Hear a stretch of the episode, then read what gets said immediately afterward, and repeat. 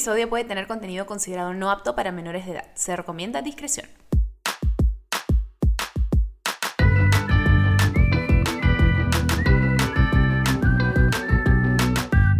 Bebé, escúchame, hello. ¿Cómo te va, bebé? Donde sea que te encuentres en este momento, si estás en el inodoro, si estás en el carro, si estás en tu casa, estás en la oficina, estás con amigos y te has puesto los audífonos porque quieres ponerte así, aislarte un ratito, escuchar las cosas que te gustan y estás con nosotros. Bienvenido seas, ¿cómo te da? Bueno, para quienes no me conocen, este es su primer episodio, bebé, escúchame. Te has ganado, bebé. Has encontrado el podcast más divertido de la historia. Donde aparte hablamos de cosas que me parece importante que hablemos y sentimos que no se hablan lo suficiente. Así que saludos, yo soy Didi. Y hoy vamos a hablar de un tema que personalmente a mí me mueve, me motiva. Es una de mis razones principales de lo que me gusta comunicar, de lo que me gusta hablar. Porque bueno, pues es algo que he vivido y sigo viendo hasta el día de hoy. Todo el tema de vivir una sociedad gordofóbica y aprender a aceptar mi cuerpo, aprender a aceptar quién soy yo. Todos pasamos por un viaje y un proceso diferente y me parece importante que lo compartamos porque si estamos, ¿cómo lo puedo explicar? Para mí, de pequeña, esto fue algo muy aislante, muy solitario, porque sentía que era la única y hoy me doy cuenta, después de muchos años, que no soy la única, es más, hay muchas personas, todas las personas pasamos por estas cosas. Es importante que lo hablemos para no sentirnos solas, pues bebé, para estar acompañados, apoyarnos, motivarnos, inspirarnos, todos. Estoy súper emocionada además por la invitada del día de hoy, porque saben que también sé que ha pasado por un proceso que también le tomó aprender a amar su cuerpo y hoy me parece súper inspiradora, maravillosa. Es una modelo colombiana y realmente lo que ella busca sin nada más es inspirar. Lucha cada día por la normalización de las diferencias, la inclusión y su mayor propósito es rescatar la autoestima de toda persona, joven, mayor, quien sea, que se siente identificada con ese mensaje, que no necesariamente le enseña a vestirse o aprender a desvestirse y nada, simplemente mostrar que puede lograr lo que sea que quiere lograr y que todo eso que pensaba que no era inalcanzable y que no podía hacerlo, sí que lo puede. Me parece que era la invitada perfecta para conversar el día de hoy. Estoy súper emocionada, así que sin nada más que bienvenida mi querida Elena Díaz Granados. ¡Ele!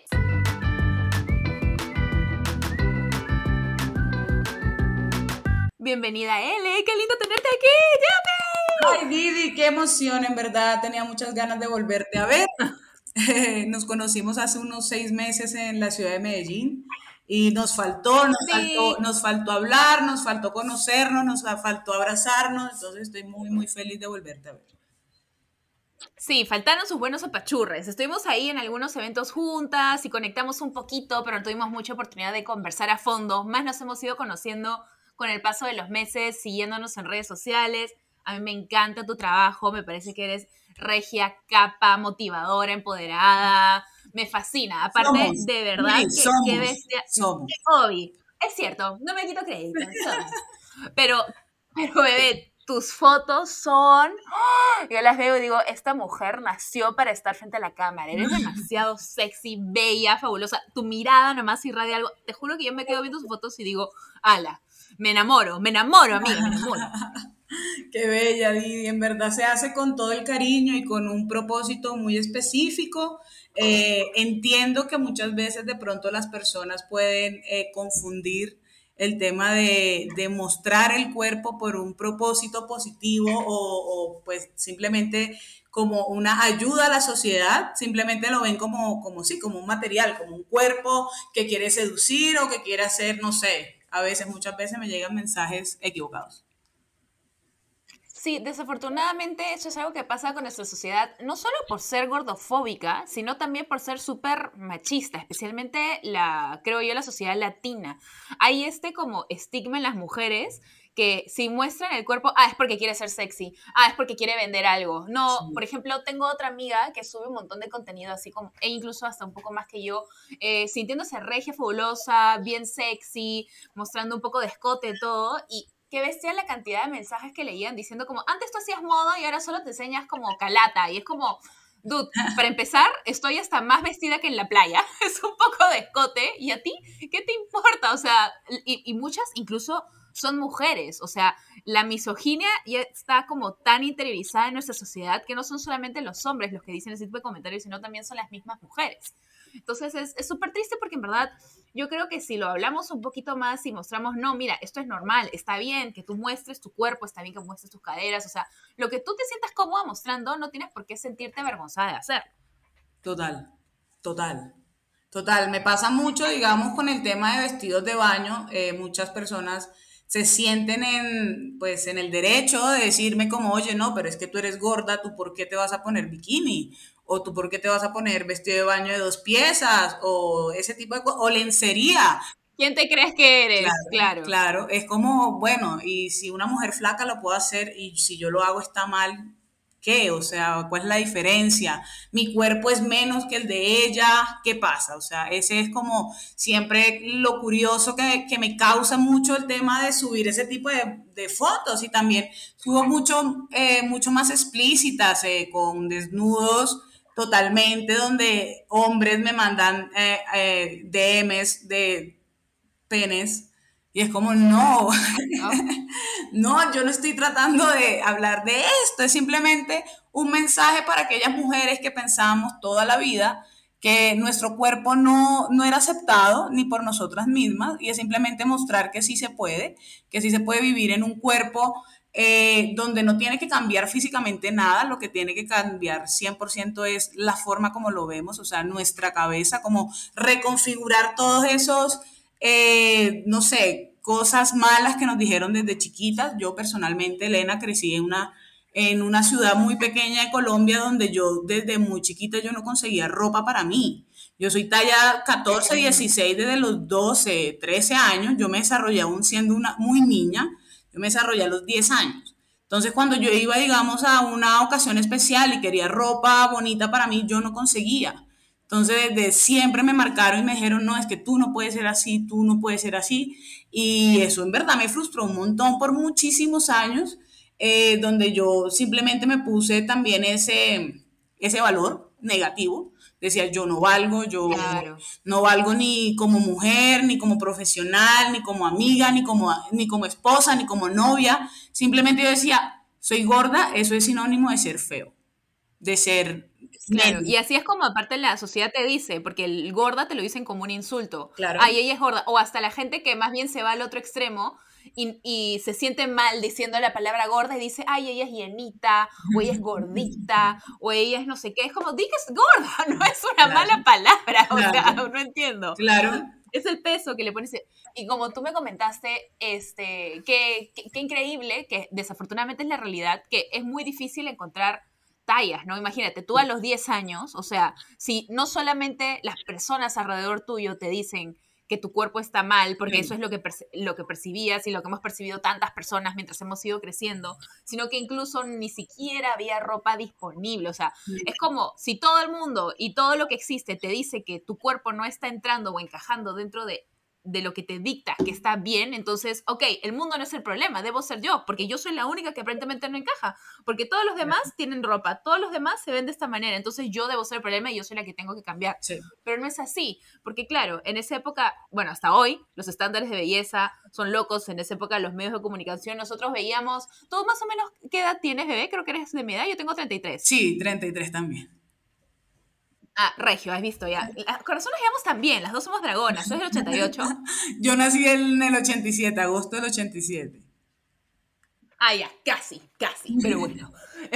pero sí, o sea, hay este tema de que en realidad cuando nosotros éramos chicas, era incluso la peor época de ropa para ser, para ser gordas. Era, era horrible porque eran los low waist jeans y tenías, tenías que tener un cuerpo literal como Paris Hilton y Lindsay Lohan y todas las que salían en la tele, en MTV. Y honestamente no entiendo cómo alguien podía verse de esa manera. Y los pantalones que vendían en ese época, o sea, nada me quedaba. Comprar un pantalón era como sentarme a llorar en la esquinita del probador y no me subía por, o sea, no me subía de la rodilla y yo decía como que no entiendo, o sea, voy a tener que calata a todo el mundo, a todos lados, o sea, no, no, no, no, no hay manera, o sea, ¿qué hago? Entonces, claro, eso es lo que causa que eh, las personas alrededor tuyo te, eh, te refuerzan la idea de que sí, efectivamente tú no vales nada, los medios te refuerzan esto, la ropa te refuerza esto, entonces obviamente una pobre chica de entre 10 y 15 años va a decir, ok, el problema soy yo, comienza a matarse de hambre, comienza a desarrollar diferentes problemas, comienza a simplemente sentir que no vale nada. Y cuando realmente hablamos de esto es la definición de su valor termina refiriéndose únicamente al peso. Y el peso o nuestro cuerpo no es quienes somos, es una parte de quienes somos, pero no es nuestra identidad. Y es todo un tema realmente comenzar a empezar ese viaje de aprender a querer tu cuerpo y aprender a quererte a ti. Un viaje, como lo dices tú, Didi, eh, con el tema también de la ropa, si llegaba a conseguir algo eh, de mi talla, era ropa seguramente hecha para una mujer de 50 años, una cosa Mayor, a mí personalmente a mí no me, no me definía, no me sentía identificada con ese tipo de ropa en lo absoluto. Yo yo Aparte la ropa es para expresarnos justamente. Y yo en verdad nunca me quedé ahí, ¿sabes? Nunca, nunca como que dije, bueno, sí, me, me acostumbro a esto. No, yo trataba de buscar también salidas. Gracias a Dios mi mamá siempre tuvo como una modista, una persona que le cosía ropa, y yo iba donde esta persona, compraba una tela y le decía, quiero esto. Y me lo hacía tal cual como yo lo quería, porque yo también a mi edad, a los 14, 15 años, saliendo del colegio y esas cosas, yo también me quería ver bonita, me quería ver sexy, me quería ver llamativa, o sea, siempre trataban de esconder mi cuerpo, ¿sabes? El, como tú, te, tú notas la, la, como la ropa de, de, talla grande, es como para esconder el cuerpo, es como negra, ancha, sin mucha forma, no es tan bonita. Sí, es como, es una carpa, es una carpa de circo. Sí, no, intentan Y todo en colores oscuros, etcétera, etcétera. Intentaron siempre escondernos, siempre era como tu cuerpo no lo puedes mostrar porque es así, los medios todo el tiempo nos lo dicen.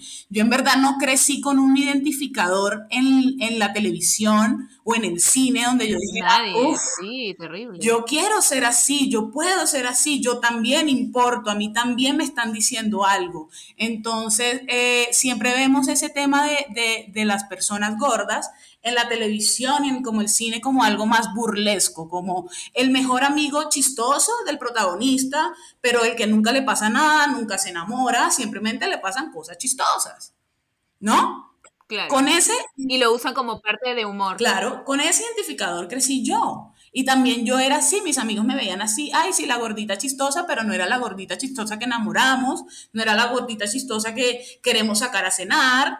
Y así crecí yo. Yo eh, me crié con muchos hombres, en mi familia la mayoría de mis primos son hombres y mis amigos también la mayoría han sido hombres porque me siento realmente muy segura estando con, con, pues, con los hombres. Eh, mucho más que con las mujeres, pero nunca me hicieron sentir de esa manera como de deseo, como de bonita, como de ven tú me gustas. Yo no crecí con eso, yo, creí, yo crecí también gracias a eso pensando que yo no era una persona que iba a conseguir el amor. Yo por eso tuve demasiadas como crisis amorosas, digamos así, hasta que en un momento conocí a mi pareja actual, que en este momento vamos a cumplir 10 años de estar juntos. Entonces, antes de eso yo dije, no, para mí el amor no existe por mi peso. Esa era la única cuestión, no era más. No era que yo fuera una niña aburrida, no, era simplemente que yo me quitaba ese valor por mi peso. Hasta que me di cuenta que no, que mi peso no tiene nada que ver. Es más... Pues ¿Y cómo te diste cuenta? Didi, yo creo, eh, gran parte fue con el tema del modelaje cuando a mí me ofrecieron el tema de modelar, yo fui la primera que dije, uff, la gente se va a burlar de mí. La gente se va a reír, eh, la gente que pensará, todo ese tipo como de comentarios. Fuiste la primera en tirarte palitos. Claro, es un autosabotaje constante que uno tiene como no puedes, no deberías, qué feo, se van a reír. Y yo misma fue cuando dije... Es que es lo que hemos escuchado toda nuestra vida, pues claro. Y yo dije, no, yo no voy a aceptar este, este trabajo. Eso fue como mi primera impresión. Y después mi pareja me dijo, no, mira, pero atrévete, mira, está chévere. Y bueno, hice el casting, me lo gané y fui... Eh, nada, mi primera campaña fue con Falabella Colombia, eh, una campaña a nivel nacional que mi cara estaba en todas las ciudades de Colombia, en los paraderos de buses, en los centros comerciales, en los parques, en todo lado, en la televisión. Y ese fue como un choque para mí cuando yo me vi como en un paradero de buses de cuatro metros y vi mi cara y yo dije, ¿qué hago yo ahí? ¿Qué hago yo ahí? Al principio eh, fue chocante para mí, en verdad, fue como, no, la gente, igual, la gente se va a burlar, eh, se van a burlar de mí. Y al contrario, fue totalmente lo contrario. Mucha gente empezó a, a felicitarme, empezó a agradecerme. Y eso para mí fue como el motor para empezar, digamos, este camino, donde me di cuenta que en verdad es todo cuestión de actitud, es cuestión de, de sincronizar nuestra cabeza y, y, basta, y callar esos comentarios negativos que toda la vida desde nuestra familia, como tú lo decías, yo tengo totalmente eh, seguro que el bullying empieza en casa. Y no es como, ay, no, sí. ellos no te quieren, no te quieren menos. No, yo creo que es como una forma de defensa, ¿sabes? Porque allá afuera está duro. Yo, por ejemplo, estoy totalmente de acuerdo que empiezo un montón de casa y usualmente mucho incluso con los padres, pero no viene de un sitio de te voy a hacer mierda, quiero que te sientas pésimo porque no te quiero. No, para nada, como dices, no va así, solamente que ellos mismos han crecido con esta sociedad gordofóbica en la que les han enseñado que una persona flaca tiene más oportunidades, va a encontrar el amor, va a vivir una vida plena y una persona gorda va a tener como más obstáculos. Yo creo que sí. no puedo decir que es exactamente igual, pero como para hacer una símil, también cuando, por ejemplo, quizás tienes un hijo, hija o hija que es de la, de la comunidad, comunidad LGTQ+, eh, tú sabes que va a tener obstáculos en la vida, entonces desde tu ignorancia y desde lo que a ti te han enseñado, instruido en el cerebro, dices, no, le voy a enseñar a hacer algo diferente para que sea flaca o para que sea este, straight o lo que sea, para que no tenga esos obstáculos. Y es como, es una lógica que de alguna manera muy irónica parte porque lo quieres, pero no te das cuenta que realmente lo único que estás haciendo es generarle más daño y perpetuar todos estos pensamientos equivocados que lo único que va a hacer que esta persona sea infeliz y probablemente las siguientes generaciones también. Hay que como cortar esos patrones. Total. Porque es lo que les han enseñado al fin y al cabo. Total, totalmente de acuerdo contigo, Didi. Eh, yo crecí con esos pensamientos desde mi familia, mis amigos, yo misma. Eh, y lo que te decía, el valor me lo puse yo me lo puse yo y en verdad yo misma fui, fui la que puso la barrera. Fui la que puso la barrera para que no me, se me dieran las cosas, por el miedo, por miedo a que la gente se burlara, miedo al fracaso. Entonces, sí, eh, gracias a eso, digamos, desde que empecé con el tema del modelaje, empecé a recibir muchos mensajes por mis redes sociales Cosas tan simples como un Elena, gracias, eh, por fin me siento parte de algo, por fin me identifico que una marca me está hablando a mí también. Entonces ahí fue cuando yo dije como, wow, yo tengo que hacer algo por esto. Acá en Colombia nunca... Tengo que ser parte del cambio. Nunca en Colombia se había visto este tipo de cosas, como hablar como a esos grandes rasgos y hablar desde una diversidad como genuina y decir como hey, aquí hay lugar para todos. Eh, entonces fue una campaña que tuvo mucho éxito acá en Colombia. Eh, a la gente le gustó mucho, mucho más porque la gente se sentía identificada. Es que eso es lo que nos falta. Pero yo decía, Total. si yo voy a ayudar a alguien, me tengo que ayudar a mí misma, primero. Si yo pienso ayudarle a otra persona, yo tengo que salir de ese hueco en el que estoy para así, para así claro. poder sacarlos a ellos también, porque así yo lo considero, que siempre la sociedad, nosotros mismos nos metimos en un hueco, un hueco hondo y oscuro donde no creemos que existe otra salida que esa. Así lo vi yo, así lo viví yo. Y también viví la otra parte y es salir de ahí. ¿Cómo salir de ahí?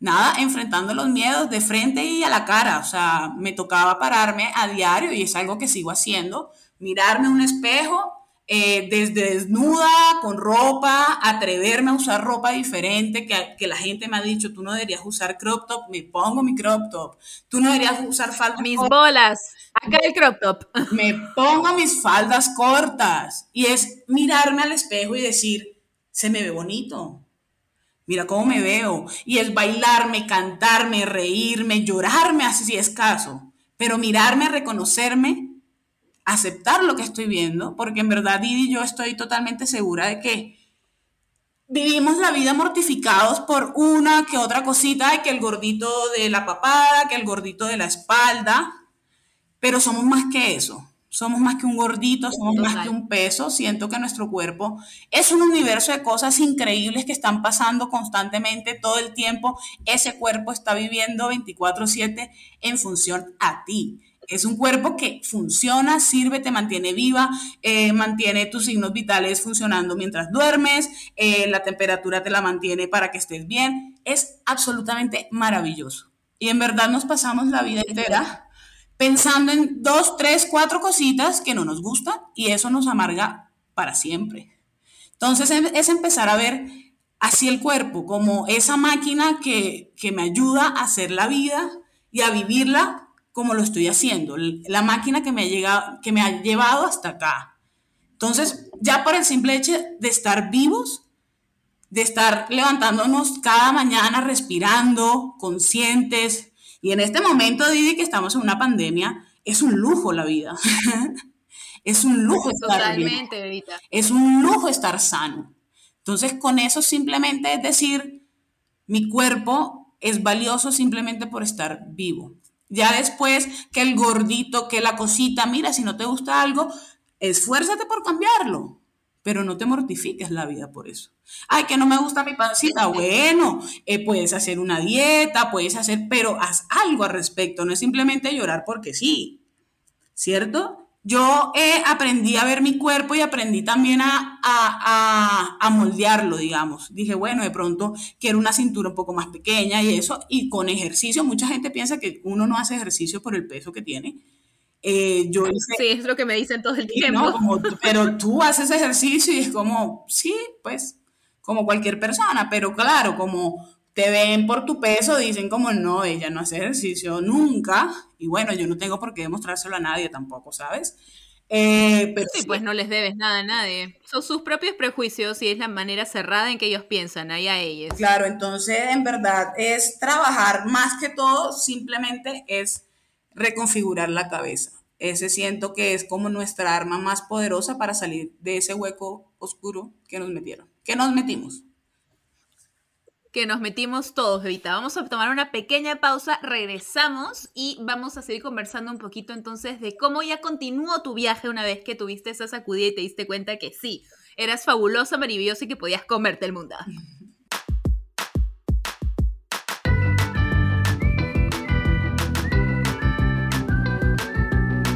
Estamos de regreso con mi querida Elena y justo nos estabas comentando, Evita, que eh, hace unos años cuando hubo la posibilidad de esta campaña que hiciste con Falabella y por fin te viste como en los billboards, en la parada del autobús, en todos lados, como dijiste, wow, sí hay un lugar como para mí, para esto. ¿Esto más o menos hace cuánto tiempo fue?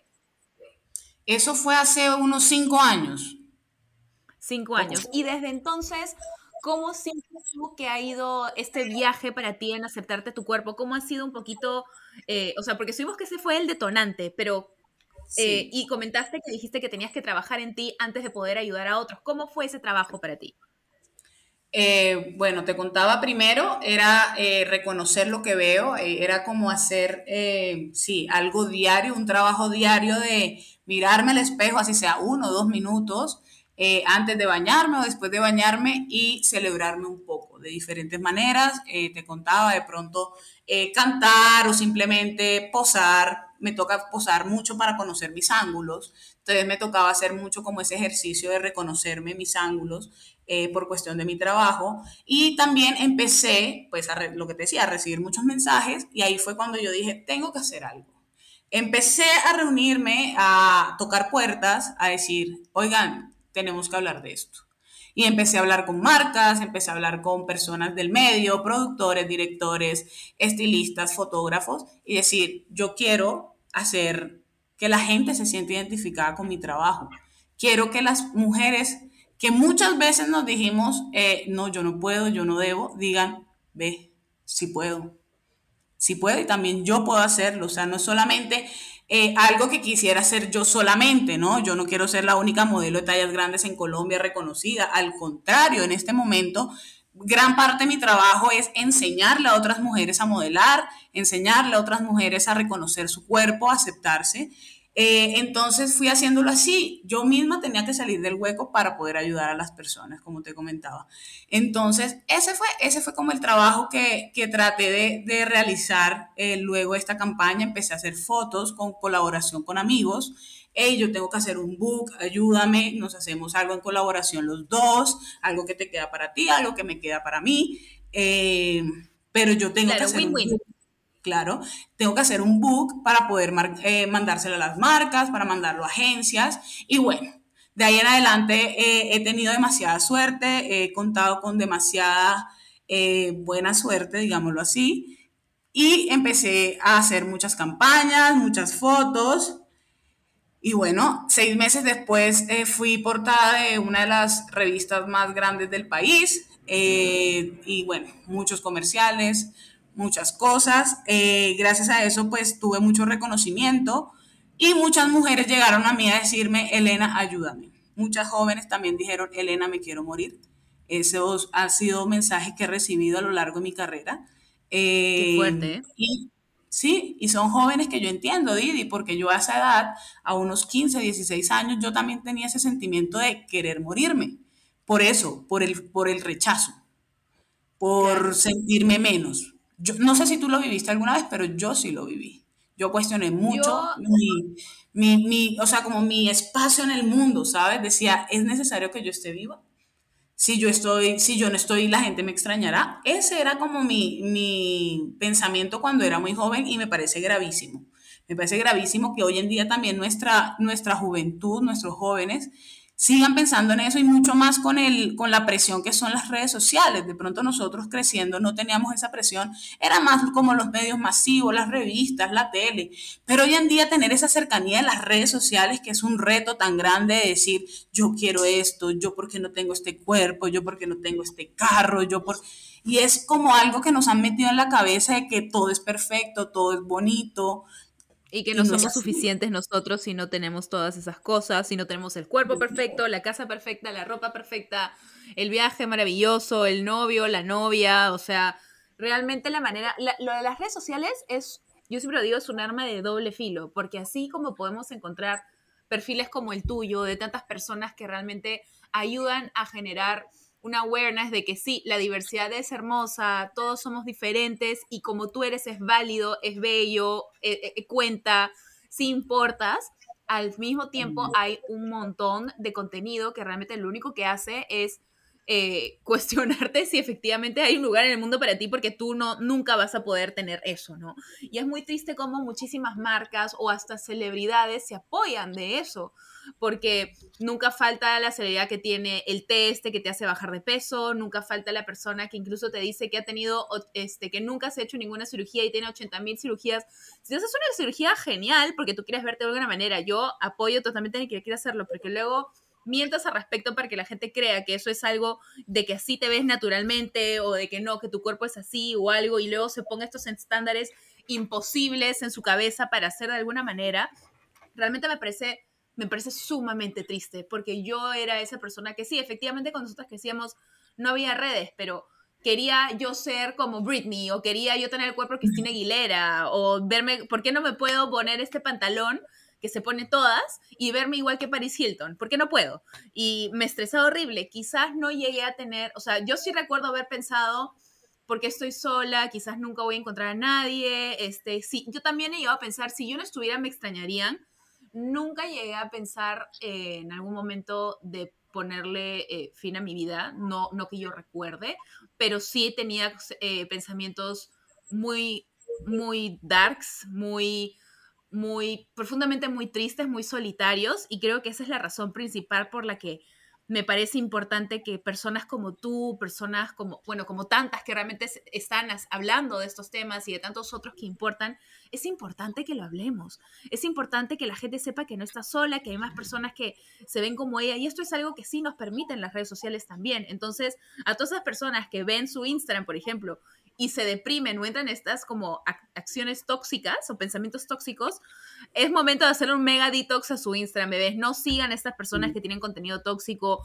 no sigan a todas estas personas que realmente te hacen cuestionar y compararte constantemente. Sigan a las personas que te hacen sentir bien, que te empujan, que te empoderan. Y eso es creo lo importante que se trata de como cómo depurar bien tus redes sociales, porque si no, te, te pueden hacer sentir increíble como te pueden sentir mierda. Así es. Digamos, mis redes sociales desde ese momento que empecé, digamos, mi carrera como modelo, lo puse a función de, eso, de las mujeres que quisieran hacer un cambio en su vida y hacer un cambio en su cabeza con respecto a su cuerpo. Es que no es cambiar nuestro cuerpo, es cambiar la forma en que vemos nuestro cuerpo. En verdad mi objetivo no es enseñarles a amar su cuerpo, sino desaprender a odiarlo. Ese es mi objetivo. Totalmente de acuerdo. Ese es mi objetivo en mi trabajo. Y... Bravo, palabras sabias, hermana, pero lo has puesto mejor que nadie. Bravo, bravo. Pero, eh, y constantemente, día a día, eh, recibo esos mensajes diciendo, y ese es como el motor que yo eh, me impulsa día a día a trabajar en esto. recibo mensajes de, pensé que solo me pasaba a mí, pensé que solo era yo la que, la que pensaba eso, pensé que era solo yo la, y no, nos pasa a todas. Todas y cada una. Mira, aún así seas una supermodelo, aún así tienen más eh, como problemas en aceptar de que sí, su cuerpo es hermoso, pero tienen como esa presión de que siempre tiene que ser hermoso. Siempre tiene que estar eh, súper tonificado, tienen esa presión mucho más fuerte y muchas veces eh, cuando he dado em, en formato ya en vivo y en directo, como, sí, como tertulias y eso, las personas que se han visto más afectadas después de lo que hablamos son personas que uno considera que no tienen problema con su cuerpo y me dicen, gracias, necesitaba estas palabras. Porque uno piensa que esto solamente nos pasa a nosotros, que tenemos gorditos, que tenemos cualquier tipo de cosas que quieran decir, pero eh, esto nos pasa a todas. Esto nos pasa absolutamente a todas y en verdad siento, y no solamente a las mujeres, ¿no? A los hombres también les pasa. Eh, y, siento, y siento que esto es, sí, se volvió mi objetivo de vida. Antes era mi trabajo, hoy en día ya es mi propósito. Eh, que me levanto día a día eso, a, darles mensajes eh, positivos a las personas para que ellos también se levanten con ganas de seguir, con ganas de hacer cosas, con ganas de romperla, porque sí se puede soñar, sí se puede vivir de los sueños. Esto yo nunca lo soñé, Didi. Yo nunca ni siquiera lo visualicé porque simplemente no tenía espacio para mí, ¿sabes? Y ni siquiera conseguía ropa de mi talla. Yo que iba a hacer en una pasarela, yo que iba a hacer en unas fotos. No, yo para, ah, para mí nunca fue mi espacio esto, o sea, esto a mí me llegó por obra y gracia del Espíritu Santo y hoy en día agradezco el momento en que yo dije sí a la campaña de Falabella, porque gracias a eso empecé toda esta revolución que simplemente empezó conmigo, y quise después ayudar a las demás porque es algo que necesitamos. Todas, absolutamente todas. Y no tienes que eh, tener una casa de no sé cuántos millones, ni un carro, no, tienes que tener vida, tienes que tener salud para lograr todo lo que quieras. De ahí en adelante. Pero es darnos cuenta de eso. Ahí le has dado también un toque clave la palabra salud, porque es algo que compartiendo el mensaje que nosotras compartimos en nuestras redes sociales, a la gente le encanta voltear la torta porque dicen que justamente no somos ejemplos de salud y es como, dude, ya, vamos a conversar, vamos a hacer una pequeña pausa y vamos a seguir conversando de esto porque te juro que esto a mí me arde la sangre cada vez que nos lanzan ese tipo de comentarios. Ahorita regresamos.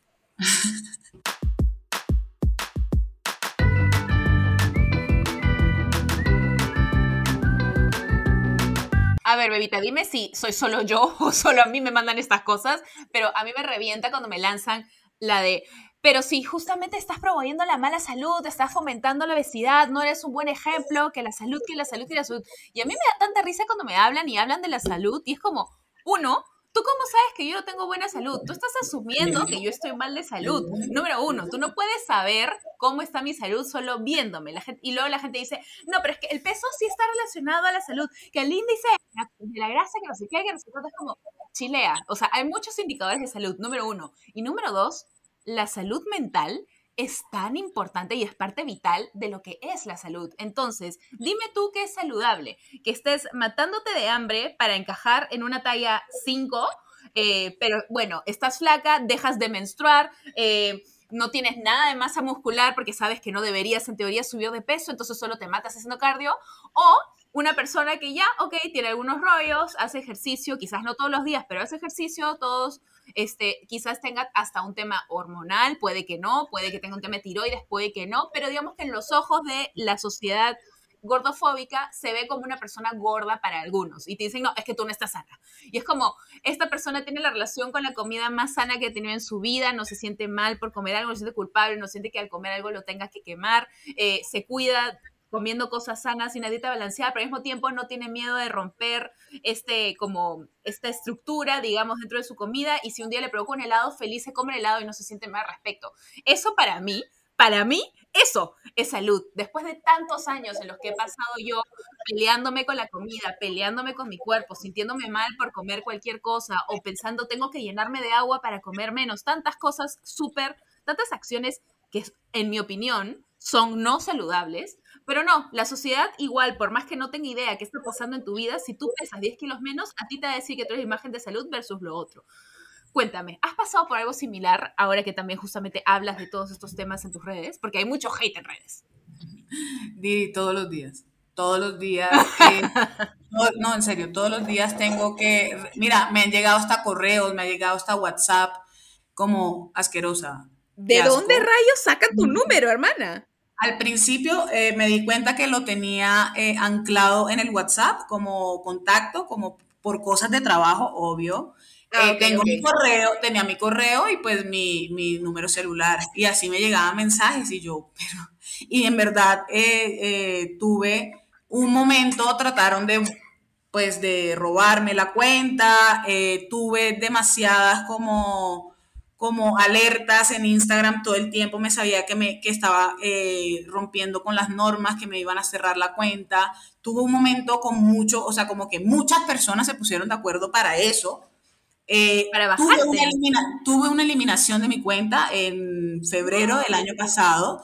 Tuve por ahí unos dos semanas donde mi cuenta, pues, en Instagram me la cerró por, por eso, porque gente simplemente, pues, decía que... Lo reportó. La reportaba y decían que incumplía con las normas. Eso, mira, eso fue un proceso, recuperar mi cuenta. Fueron dos semanas donde mi trabajo estuvo también como afectado. Eh, me tocó mandar, eh, no sé, como comprobación a Instagram que era yo, que trabajaba en esto, cuál era mi propósito con mi cuenta. Y Instagram a las dos semanas me mandó un correo disculpándose que habían cometido un error y me la devolvieron. Eh, bueno, al menos, mínimo. sí, pero fueron dos semanas donde a mí me tocó abrir otra cuenta y crear una comunidad. No es fácil. La gente piensa que esto es un hobby, pero esto es trabajo, o sea, yo vivo de esto, yo pago mis alimentos con esto, yo pago mi casa con esto. Eh, y sí, lo que decíamos, Didi, yo día a día eh, tengo que batallar con esos supuestos médicos, nutricionistas que tenemos en, estas redes sociales, que es lo que tú decías, se sienten con el derecho de decir, mira, es que, ah, no, es que te voy a contar solamente más o menos lo que dicen unos comentarios. Y este nunca se me va a olvidar porque decía, voy a esperar sentada a que tu corazón lleno de colesterol se estalle. Y era como... ¿Qué? Eh, sí, así como... guano en la cabeza, guano, guano. Eh, cosas como, sí, como sí, tu corazón, es nada en colesterol, nada en grasa, eh, sí, eres cero saludable, eh, tú, o sea, eso te dicen lo que sea. Y en verdad lo que tú decías es suponer sobre la salud de una persona. Yo siento que el tema de la salud es algo totalmente personal, individual. Eh, y solamente puedes hablar de eso con tu médico tratante, ¿no? Es la persona que tiene unos exámenes médicos que por medio de unos números te dice si estás bien o estás mal. Siempre he sido partidaria que si hay algo que cambiar, hacerlo inmediatamente, ¿no? Pero si tu salud no se ve como afectada por, no sé, por, por tu peso, pues no pasa nada. O sea, en verdad, eh, es más lo que, la, lo que tú decías. Eh, el tema de la salud está la salud física y está la salud mental.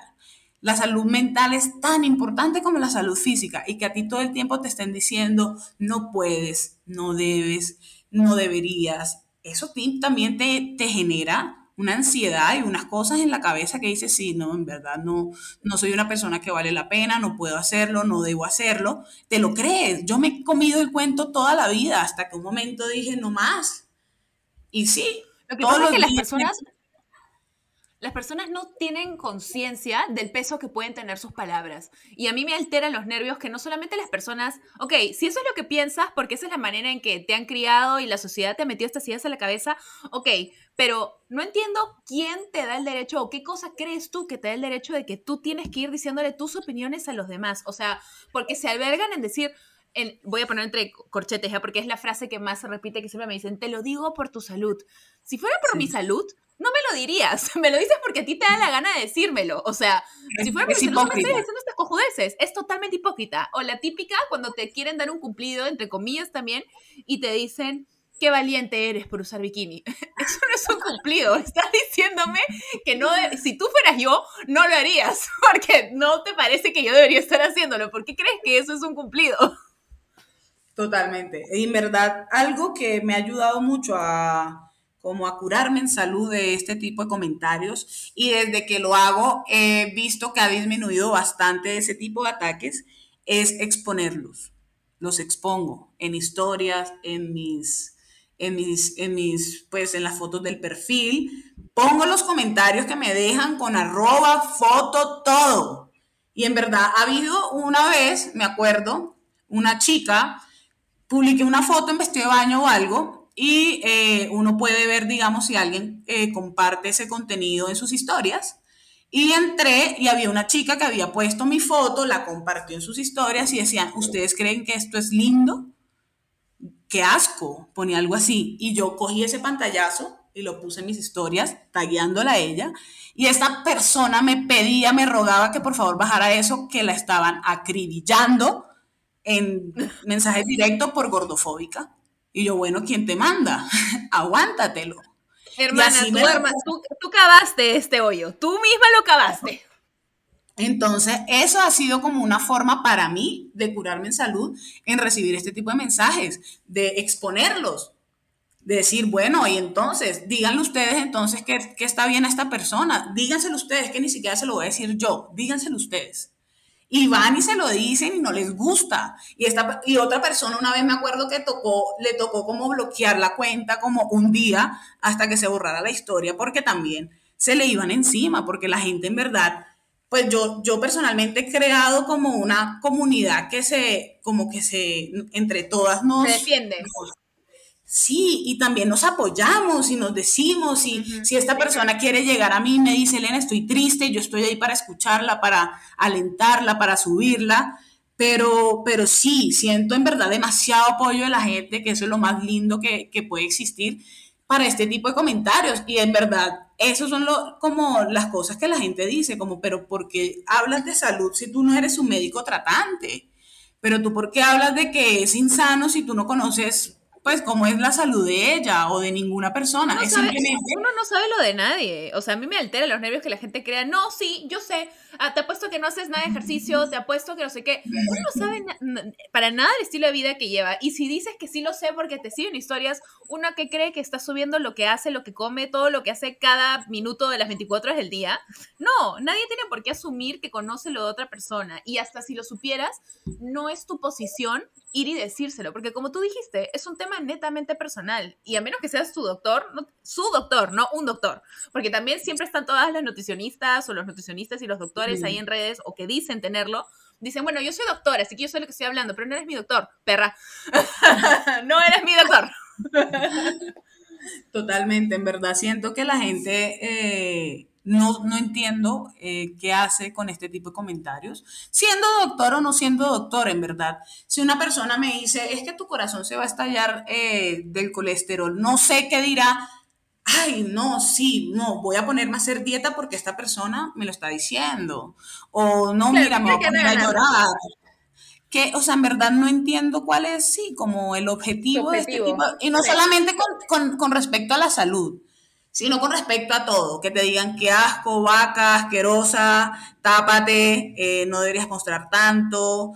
Ese tipo de comentarios también, digamos, para mí, Elena, que en este momento puedo decir que lo asumo y es parte de mi trabajo recibir ese tipo de mensajes por ser una, de pronto, una persona pública, que de pronto sí, mi trabajo me ha hecho eso, eh, lo asumo, lo, lo enfrento, lo acepto Pero una mujer, digamos, de 16, 17 años, que alguien venga folclóricamente y le ponga vaca, you, ¿tú qué piensas que esta persona va, va a hacer?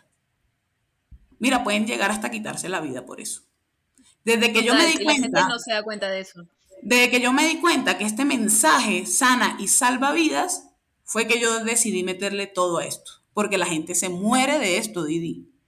La gente se quita la vida por esto. Sí, totalmente. Y es algo sumamente triste, pero desafortunadamente esa es una realidad de nuestra sociedad.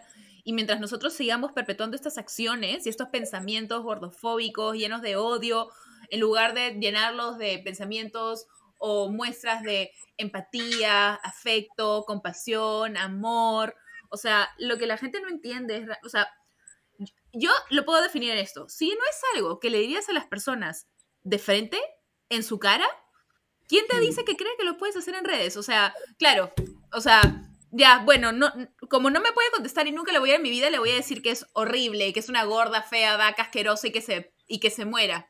O sea, ¿Qué tal si esa persona termina haciéndolo? ¿Cómo te sentirías tú después? Claro, claro, claro. No, no tienes ni siquiera esa perspectiva de que pueda pasar. Es simplemente botar veneno, botarlo. ¡Tum! Ay, sí, no, mira. Y, ni siquiera son personas que te siguen, ¿no? Son personas que no sé por qué razón llegaron a tu foto y te dicen, ¡Yu, vaca, qué asco!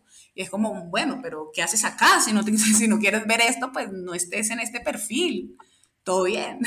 Lo, lo, lo loco de esto es que en realidad estas personas están hablando de sus propias inseguridades. Son sus inseguridades las que se están manifestando. Y por más de que, evidentemente, nosotras ya estamos en una posición en la que sí podemos, como tú dices, ¿no? Tomarlo, porque ya nos hemos acostumbrado a que sea parte de nuestro día a día, no significa que tengamos que hacerlo. No significa que tengamos que constantemente estar tolerándolo. O sea, porque podemos ahorita, o sea, no significa que debamos. Y si tú me hubieras dicho estas cosas hace 10 años, no tienes idea de cómo me hubiera derrumbado realmente quieres como la carga de eso, no te afecta, no te importa cómo puedes hacerle tanto daño a las personas. O sea, me provoca realmente poner a estas personas al frente y como zamaquearlas y darle un chancletazo en la cara para ver si entienden. deberíamos, Didi, deberíamos. Pero eso se trata también de chancleta más sucia y Eso, eso, en verdad, lo más cercano es eso, el tema de exponerlos, de decir, ah, bueno, listo, tienes las huevas para decirme esto, ahora toma, Claro, take it. Afrontalo y, nada, en verdad así, así, así esa ha sido mi forma de, curarme en salud en esto y también de autodefenderme, eh, porque no suelo ser grosera al, responder, al contrario, trato de ser muy amable, muy chistosa. Em, por, por, ejemplo, la gente se mete mucho con el tema de mis dientes. Eh, si uno, pues yo tengo un diastema, en los dientes superiores, un diastema es un hueco, y para mí toda, y bueno, eso para mí toda la vida fue un tema, ¿no? Eh, en el colegio me decían conejo, me decían una cantidad de cosas que yo al principio sí decía como si mis dientes no deberían ser así, sí, yo debería usar brackets, pero nunca me dejé, ¿sabes? Mi mamá siempre me correteó un montón para llevarme a donde el odontólogo para que me pusieran brackets y nunca quise. Mi hermana sí se dejó, mi hermana también, o sea, siempre, o sea, el tema del diastema es algo hereditario. En mi familia lo tiene mi mamá, mi hermana lo tenía, mis sobrinos, los hijos de mi hermana lo tienen, y muchas personas en mi familia es algo hereditario y es algo que considero lindo por eso, porque es un recuerdo de mi familia. Y en algún momento sí pensé en quitármelo y hoy en día vienen muchas personas y me dicen, hola, mira, te vi súper chévere en esta campaña, pero parece que no te pagaran bien, ¿no? No has hecho nada con el tema de tu dentadura, ¿no crees que si te cierras el hueco lucirías más bonita? Y es como, no, en verdad no creo, pero gracias. y así son todo el tiempo. Así es todo el tiempo, como si esos dientes tan feos, corrígete esos dientes, ¿cómo vas a ser modelo con esa boca así? Y bueno, entiendo, estamos en un mundo diverso y también tenemos que aprender a, a pues, a que las personas piensen diferente, aceptarlo, así, así tal cual, pero cállate, o sea, no lo digas en voz alta si vas a, afectar a alguien. En verdad es que yo no entiendo cuál es como el, la razón de ser de estos comentarios. No sé si estas personas esperan que uno se sienta a llorar en una esquina por lo que te pusieron o, quitarte la vida. No, no entiendo. Creo que ni ellos lo entienden, la verdad. Ni ellos lo entienden. Pero bueno, yo siento que también parte de mi trabajo ha sido eh, blindarme a esos comentarios. No solamente lo he recibido de manera virtual, también en día a día en mi trabajo, que me han dicho, digamos, esto fue para un comercial que iba a hacer en la prueba de vestuario, eh, la primera asistente de dirección eh, me, me, dio un vestido que yo a simple vista dije, no me queda, pero me lo puse, pero apretado, apretado, apretado, y salí y dije como, hey, no hay opción de una talla más grande. Y esta se voltea y me dice, me mira arriba abajo y me dice, Elena, tú por tu condición no debes exigir, eso es lo que hay, punto. Y yo, ¿qué? Así. Ah, y, así desubicada esta mujer. y así me lo han dicho, mi condición, yo por mi condición. ¿Cuál es la condición? ¿Cuál es la condición? Y así me ha tocado demasiadas veces eh, como batallar con ese tipo de comentarios. Y al principio no te lo voy a negar, Didi, me ponía a llorar. Me ponía a llorar y decía cuál es mi condición, yo qué tengo, qué me pasa. Pero no, después me di cuenta que el problema no es mío, no es mi cuerpo, es la sociedad y lo que nos han metido en la sociedad toda la vida. Y ese es mi trabajo, tratar de cambiarlo, tratar que las personas día a día se sientan representadas por sus diferencias, que es maravilloso ser diferente, en verdad es de las cosas más increíbles que nos pueden pasar y ojalá todo el mundo se diera cuenta de eso. Todo el mundo trata de ser igual a todos, ¿no? Queremos ser igual que, no sé, todos queremos ser rubios, altos, ojalá de ojos claros. Todos queremos ser así, pero no. En verdad siento que ese no es como el objetivo de, de este camino. Siento que entre más diferente eres, más tienes que decir, más tienes de qué hablar. Entonces eso es, y me parece... es, parte, es parte de este trabajo y me gusta. Justamente lo que dices, realmente es tal cual, porque de pequeña yo me acuerdo que yo estaba desesperada por verme igual a los demás, porque uno tiene, bueno, creo que el ser humano de por sí, por un tema instintivo, eh, quiere encajar, ¿no es cierto? Quiere sentirse acompañado, quiere sentir que es parte de algo, y cuando eres más pequeño, si eres diferente, te sientes alienado, te sientes aislado, te sientes abandonado. Entonces comienzas a tratar de parecerte a todos los demás, y luego mientras más van pasando los años y comienzas a crecer, comienzas a entender cómo funciona el mundo, comienzas a tener una mentalidad diferente, dices, brother, tanto tiempo que desperdicié pareciéndome a otros cuando realmente lo que debo enfocarme es en ser diferente, en sobresalir, en ser yo mismo.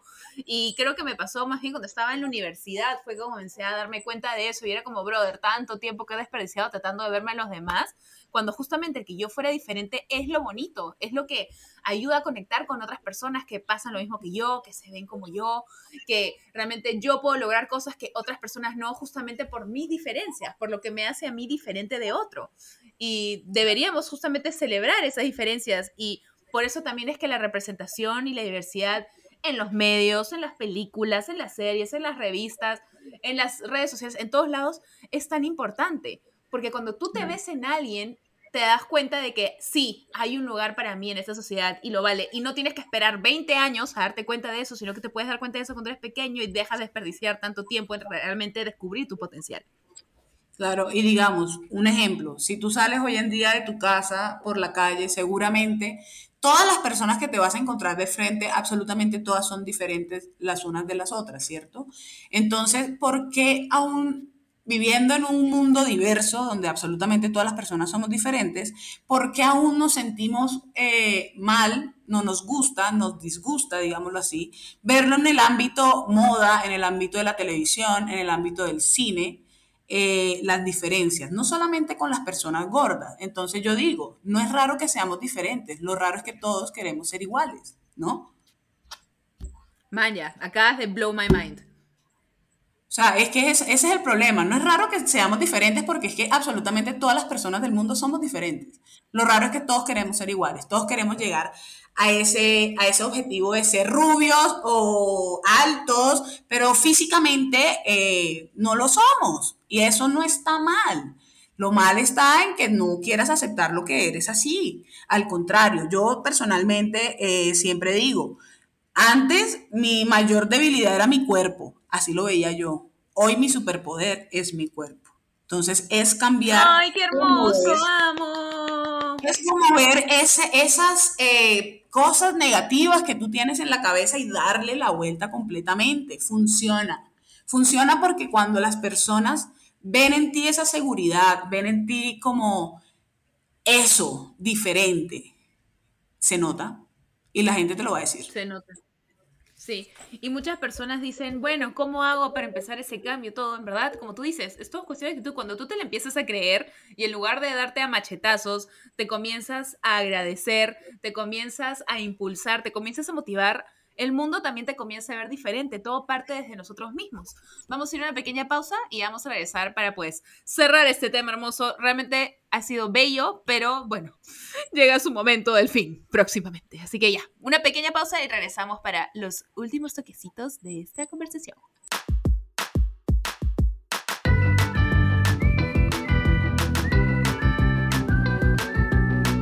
Te juro que ha sido demasiado inspirador esta conversación contigo. Si de por sí yo converso estos temas constantemente, te juro que hay unas maneras en las que me he puesto me como escribir tipo Pinterest, estas como citas de cosas que has dicho, enmarcarlas y ponerlas como que en alguna parte de mi casa. Demasiado hermoso, demasiado cierto, demasiado bello, demasiado.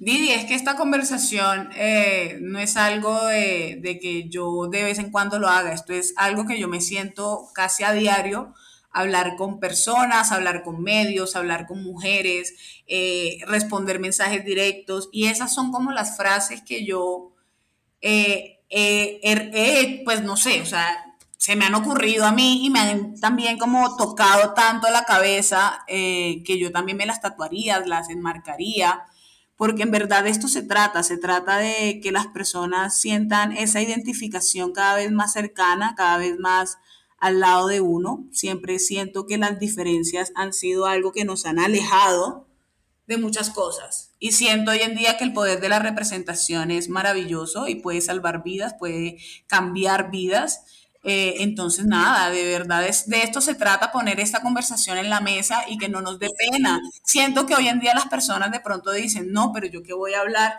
de, de, que yo no me quiero. O sea, todo el mundo dice, yo quiero a mi mamá, yo quiero a mi papá, pero nadie dice, yo me quiero. No siento que sea algo como tan constante. ¿Y qué le podrías decir a las personas que quizás quisieran entablar este viaje para aprender a quererse, pero no están seguras de cómo hacerlo? Tú ya nos contaste cosas que tú hacías, como mirarte al espejo, eh, decirte diferentes cumplidos a ti misma, etcétera. Pero, pero esas personas que realmente se sienten en lo más bajo, como muchas personas que te escriben constantemente, ¿qué les puedes recomendar? ¿Con qué paso podrían iniciar? Algo que sea simple y que ellos no se sientan muy cortos de intentar. Eh, mi primer eh, recomendación es atreverse eh, yo siempre digo que yo soy atrevida y no es por mostrar mi cuerpo o por mostrar de más, sino por atreverme. Eh, siento que esa es la base de todo, atrevernos a identificar cuál es el problema y atacarlo y mirarlo a la cara y decirlo, puedo contigo. Esa es como la, el 50% de todo, empezar y buscar cómo solución ese problema. Entonces, eh, yo entiendo que tenemos muchas diferencias, tenemos, eh, nuestros cuerpos son diversos y eso no está mal. Entonces es también como, como reprogramar esas, esas falsas cosas que nos han dicho desde que nacimos o desde que tenemos uso de razón, de que ser diferente está malo. Es cambiar eso, es más bien llenarnos de poder y decir yo puedo, con mi diferencia, yo que puedo cambiar. Ese ha sido como mi, gran como impulso en este trabajo, tanto como trabajo como en la vida. Eh, siento que de pronto si no trabajara en esto no hubiera llegado hasta acá. Pero nada, siento hoy en día que mis redes sociales son, son, están abiertas para cualquier persona que en algún momento eh, no se sienta bien con ellas mismas. Eh, yo dicto también talleres, son talleres muy cortos. depende como veamos cada persona. Y esto con el fin de, reforzar la imagen por medio de la fotografía, digamos. En este taller lo que ayudo es a identificar esas zonas que de pronto no nos sentimos tan cómodas y es como mostrar que no están mal. Entonces, digamos, por medio de la fotografía, eh, les indico cómo tomarse fotos, no sé, al principio no sé, tómate una foto en vestido de baño. Al principio es chocante, todas son como, no, en vestido de baño, ¿cómo crees? No, esto es terrible. Eh, pero bueno, se atreven, lo hacen y así progresivamente empezar como a aquellas mismas por medio de sus celulares, que ni siquiera es una cámara profesional, sino por medio de su celular con temporizador para tomarse fotos y ellas mismas empezar por medio de las imágenes a identificar y aceptar y a reconocer su cuerpo.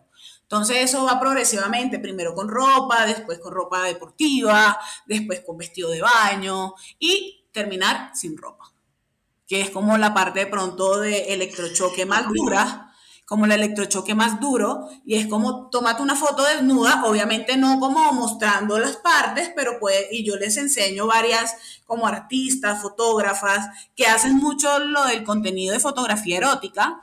Eh, y cómo eso puede también reforzar la imagen y la cabeza de cada persona. Es como ver tu imagen desnuda sin ese tabú de está feo, está mal, es algo que tú mismo hiciste, es algo que tú mismo viste y tú mismo decidiste que así fuera. Entonces es súper bonito, es súper eh, inspirador como estas personas, clase por clase, y en verdad tengo testimonios espectaculares de mujeres que llegaron a mí, o sea, hechas un desastre por dentro. O sea, que me decían, yo me quiero morir, eh, no sé, estaban pasando por una crisis matrimonial porque el esposo les dijo tal cosa, entonces no tenían valor en esta vida, bueno, no, una cantidad de cosas. Y, y ver esas mujeres poco a poco, progresivamente, cómo van soltando ese miedo y cómo van afianzando su imagen es espectacular. Hoy en día tengo una, una alumna en especial y hoy en día hace TikToks en vestido de baño, no le da pena usar lencería, es divino, es divino y en verdad esa es como lo que más disfruto de este trabajo, esa parte como que nadie ve, esa parte detrás que es ayudar a las personas a salir de este hueco tan horrible.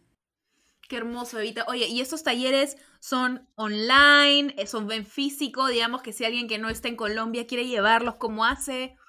Bueno, eh, hoy en día lo estoy manejando online, pero este año quiero empezar a hacerlos ya de manera presencial. Eh, esto ocurrió más que todo en pandemia, donde yo misma empecé a hacer el auto ejercicio de tomarme autofotos así, con, el, con desnuda o con traje de baño o con lencería y empecé como a reforzar de pronto eso que ya tenía, pero vi que cada vez se volvía más fuerte y dije, aquí es, por aquí es este camino, porque es con tu misma imagen, o sea, yo siento que hoy en día no existe un libro, no existe una persona que te diga, tú te tienes que querer y ya, y punto.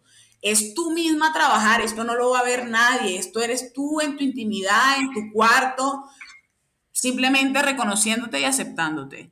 Eh, y es hermoso, en verdad, Didi. Eh, siento que hasta a mí misma me ha cambiado la vida ese auto reconocimiento. Estos talleres por el momento están online. Eh, yo muchas veces aviso por medio de mis historias cuando abro convocatoria.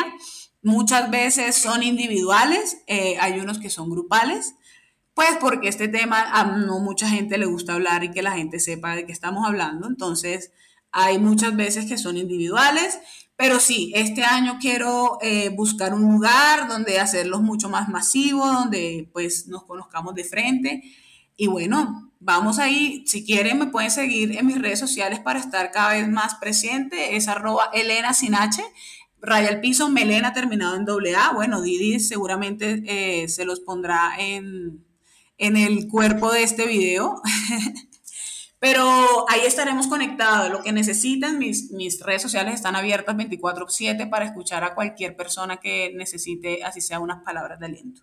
Sí, bebitos, si ustedes están manejando, no tienen cómo haber apuntado o algo, no se preocupen, que por supuesto que el Instagram de L está en la descripción del episodio de este podcast. Y pues nada, de nuevo quiero agradecerte por habernos acompañado a esta conversación tan linda el día de hoy. Yo creo que después de escuchar este episodio, muchas personas van a llevarse este mensaje tan importante y que lo has hablado tan, pero tan hermoso. Eh, espero que mucha gente se lo lleve en el corazón, que lo ponga en práctica y de verdad, gracias por tu tiempo y gracias por tomarte el tiempo de hacer lo que haces, gracias por existir, gracias por ser tu amiga. Ay, a ti, mi Didi, gracias por este espacio, gracias por esta voz también que tú cada vez eh, la amplificas mucho más. Eh, es importante que hablemos de este, de este tema, que no nos dé pena. Eh, gracias a ti, Didi, en verdad, porque tú también eres gran parte de este cambio desde tu país y hacia el mundo, ¿no? Somos de países diferentes, pero creo que estamos vinculadas a un mismo sentimiento y a un mismo corazón y es esa parte de, de ayudar a las personas como podamos, ¿cierto? Me encanta, en verdad. Gracias por este espacio, Didi, y, y, que, y que nada, que la vida nos sorprenda y nos encontremos cada vez más seguido. Me encantaría eso. Hay que ver cómo lo hacemos suceder. Mil gracias, Eles. Nos vemos pronto y a todos los que están escuchando. Gracias, bebés. Ya estaremos encontrándonos en próximamente otro episodio. Quiero, antes de despedirme, invitarlos no solo a seguir las redes de L, que ya lo hice, sino también a que nos sigan a nosotros en el Instagram del podcast. Lo encuentran como arroba bebé escúchame podcast. Ahí estamos siempre subiendo contenido, les avisamos quiénes van a ser invitados, les preguntamos qué temas quieren conversar, qué invitados les gustaría y muchos los episodios son por cosas que ustedes mismos nos dicen. Así que si quieren ser parte de esto y ser parte de la familia, así que todo lo podamos hacer juntitos, ya saben, vayan a seguirnos ya mismo. Y pues nada, ahora sí me despido. Chao L, chao bebés, chao a todos, hasta un próximo episodio.